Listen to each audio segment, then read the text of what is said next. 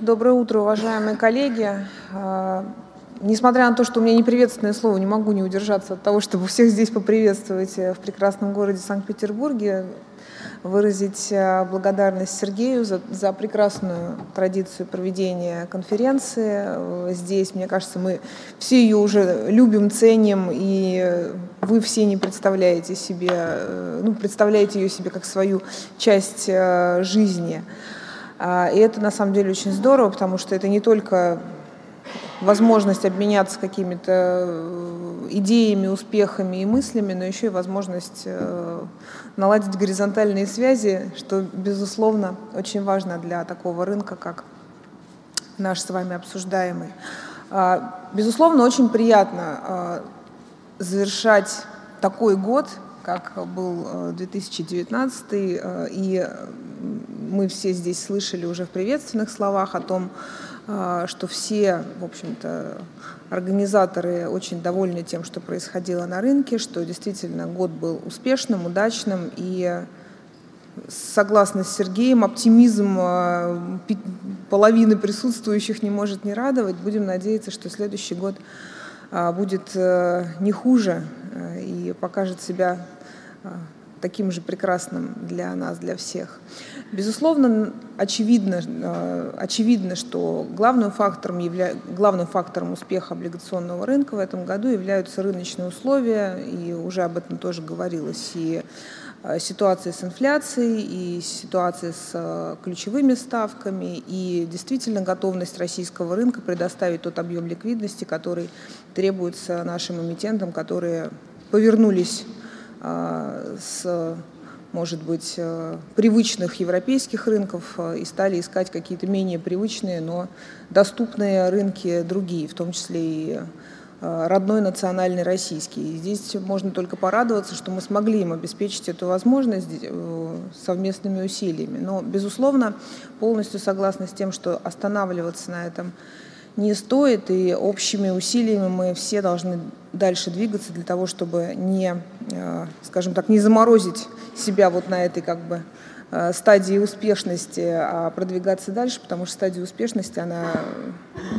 э, длится очень ограниченное количество времени, потом переходит в стадию стагнации без, без, без каких-либо изменений, развития и подвижек. Как я уже сказала, понятно, что определяющим фактором всегда для э, стимулов, для мотивации развития рынка и для организаторов, и для эмитентов являются рыночные условия, рыночные факторы. Но э, мы как э, регулятор тоже, безусловно, как регулятор деятельности эмитентов, как регулятор э, деятельности эмитентов с точки зрения их отношений с инвесторами, э, не можем, не, не можем оставлять без внимания и, скажем так, факторы простоты, удобства, отсутствия барьеров на этапе между тем моментом, когда эмитент осознал необходимость привлечения финансирования, тем моментом, когда он это финансирование на рынке поднял. И, безусловно, здесь э, одним из больших и значимых элементов работы Банка России, помимо денежно-кредитной политики, э, которая определяющий характер носит, а, помимо надзорной деятельности, является работа с э, тем, чтобы эмитентам было проще, удобнее, комфортнее и доступнее вот этот вот процесс так называемый внутри себя выпуска и предложения бумаг в рынок проходить и чтобы те регуляторные требования, условия, которые есть, они не делали, они не устанавливали барьеры, а напротив, как бы э, делали э, весь процесс как можно более комфортным и быстрым. А, я думаю, что все вы прекрасно знаете, что с 1 января у нас вообще кардинальным образом э, меняется в этом смысле ситуация на рынке. Хочется верить, что мы ваши юристы, наши юристы, к этому уже будут готовы. И э, действительно многие изменения, которые помогут э, и организаторам привлечь больше эмитентов и получить в следующем году больше бонусов, и эмитентам проще и понятнее получить финансирование на публичном рынке, они уже есть. И эти изменения массовый носят характер. Мы, наконец, переходим на возможность э, электронной регистрации эмиссионных документов с 1 января. И действительно, не только юридически, но и технологически Банк России к этому готов. Поэтому, может быть, 1 января мы еще не будем ждать от вас электронных документов, но 9 января уже, пожалуйста, можно, можно наконец уже подавать проспекты в электронном виде. Посмотрим, что у нас из этого получится.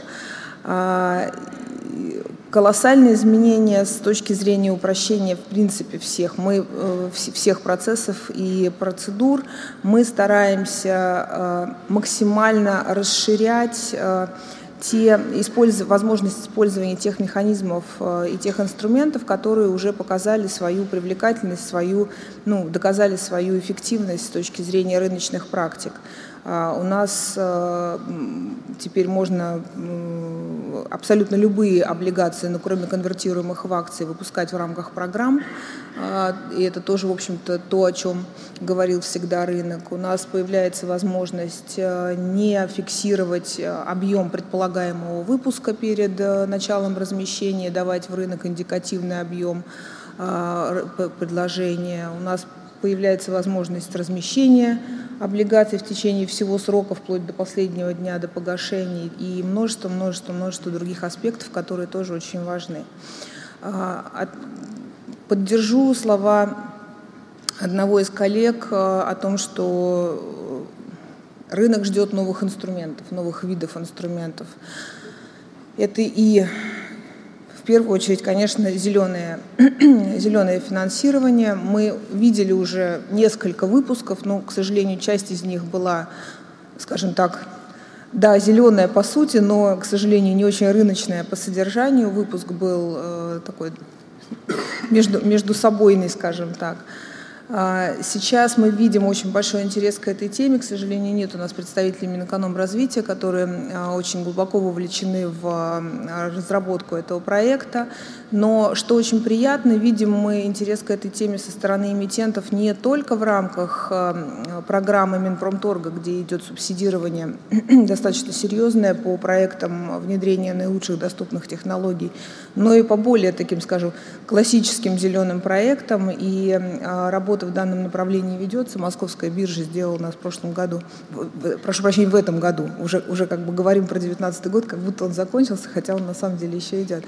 Московская биржа запустила сектор э, для зеленых облигаций. Э, я думаю, что Глеб еще подробнее об этом расскажет. А мы, соответственно, в стандартах эмиссии тоже попытались описать определенным образом э, набор критериев, которые помогут эмитенту юридически уже э, обозначить свои облигации как зеленые, что может быть использовано и с точки зрения потом уже э, определения особенностей листинга, определения особенностей раскрытия информации, и в том числе и при установлении требований на инвестирование со стороны институциональных регулируемых инвесторов. Это тоже очень важно, потому что сейчас имеют как бы место а, факторы такие, когда у нас все вот э, виды облигаций, нам понятно, что они, в общем, очень сильно разные, а с точки и какие-то, может быть, инвестирования в какие-то, наоборот, следовало бы подстимулировать и подмотивировать со стороны институционалов, а они с точки зрения регулирования уже, соответственно, надзорного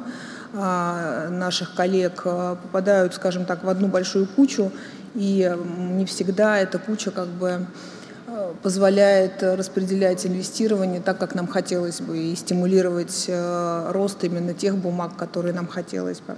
Поэтому будем в этом направлении дальше работать. А, появился у нас инструмент бессрочных облигаций, как вы знаете. Понятно, что с теми жесткими ограничениями, которые э, прописаны в законе, он не является широко и общедоступным. А, но это, в общем-то, изначально такая была задумка, потому что с большим опасением э, и регулятор, и законодатель относился к этому инструменту. Мы продолжаем смотреть на него с опаской, честно скажу. Но, тем не менее, работа над программой, э, над первой программой таких облигаций уже ведется. И я думаю, что в начале следующего года мы точно уже будем, и мы, и эмитент, будем точно готовы к э, тому, что, к, к, к выпуску и к размещению первого, первого выпуска таких облигаций. Посмотрим, что из этого получится. Не, безусловно, очень сильно сейчас внимание приковано к структурным бандам это не, обычно не является основным предметом конференции, потому что это все-таки не совсем тот инструмент. Сейчас идет тоже большое внимание со стороны потенциальных эмитентов. Все ждут выхода регулирования, связанного с тем, э, чтобы э, структур, структурные облигации можно было предлагать неквалифицированным инвесторам, определение тех критериев, которым они должны отвечать. Мы к этой теме э, планируем вернуться в начале следующего года, поскольку сейчас у нас как раз, как вы все прекрасно знаете, в завершающей стадии Хочется верить, что в завершающей стадии находится дискуссия относительно того, что же можно, кто такие квалы и не квалы, что им можно и что им нельзя.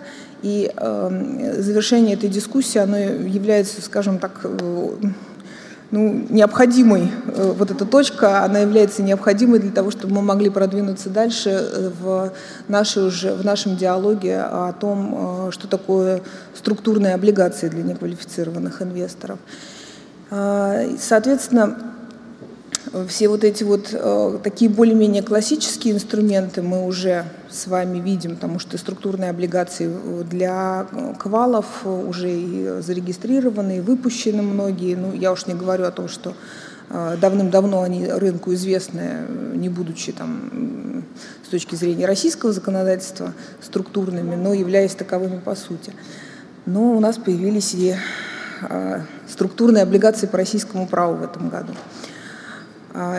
Хочу еще сказать, что у нас э, вот в связи с, со всеми э, с, с тем, что новая реальность определенным образом наступает и для эмитентов, и для инвесторов, низкие ставки, поиск каких-то новых идей, новых форматов и инвестирования и привлечения инвестиций э, выходят на,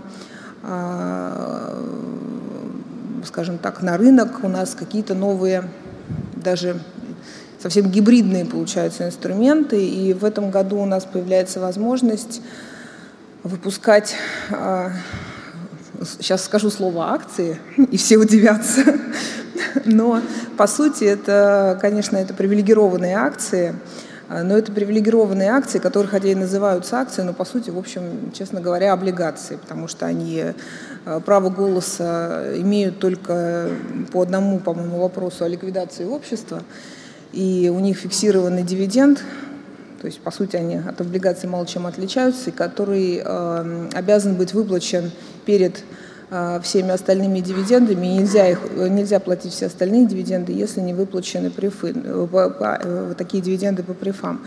Но, соответственно, с таким инструментом нет давления на капитал, что может быть интересным. С таким инструментом э, как бы тоже надо понять, как работать. Э, пока, э, скажу честно, каких-то конкретных рыночных проектов у нас нет, но было бы интересно тоже, может быть, э, подискутировать на тему, как этот инструмент может быть интересен именно с точки зрения профессионалов облигационного рынка.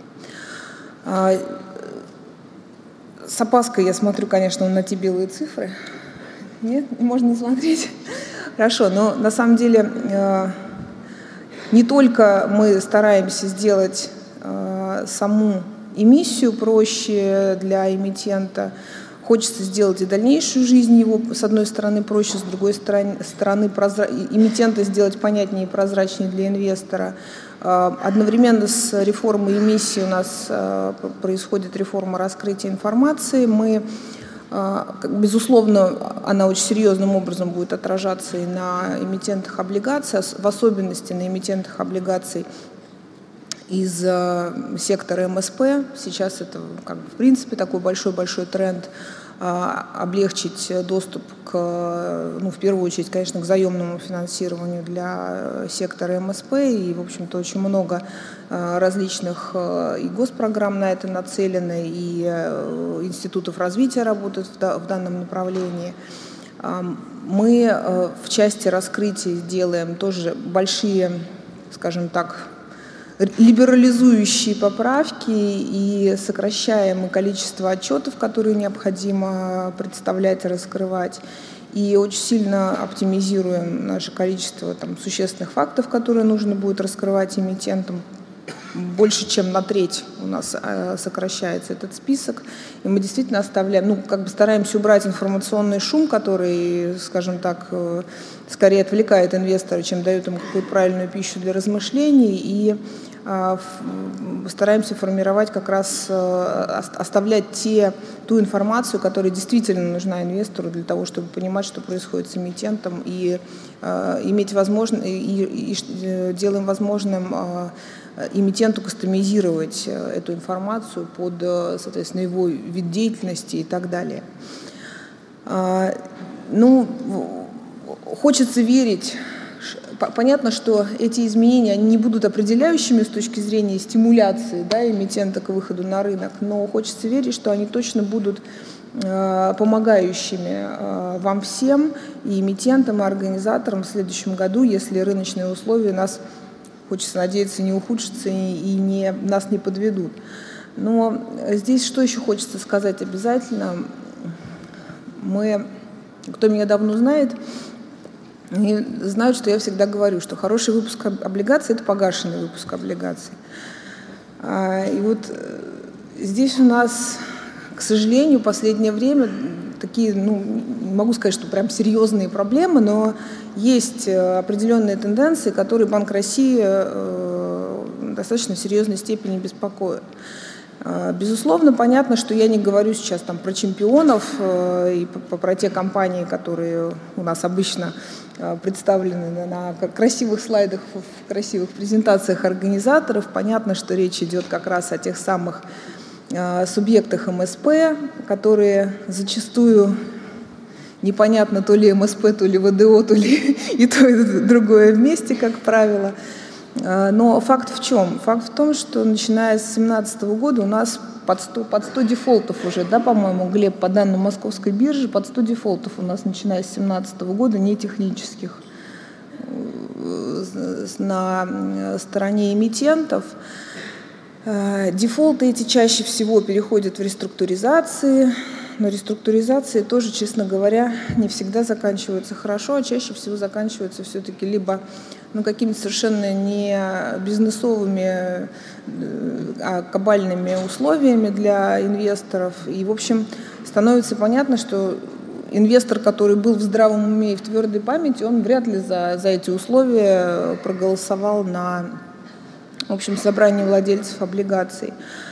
А, мы, к сожалению, видим, что институт, который вводился в законодательство после а, неприятных событий десятилетней давности после 2008 года, когда в ходу было да, у нас известное выражение про то, что платят только трусы. А, к сожалению, он сыграл, может быть, вот злую шутку для нас, во всяком случае, в том формате, в каком мы его сейчас имеем. И общее собрание владельцев облигаций, оно скорее, получается, сейчас защищает интересы эмитента, а не интересы держателей бандов.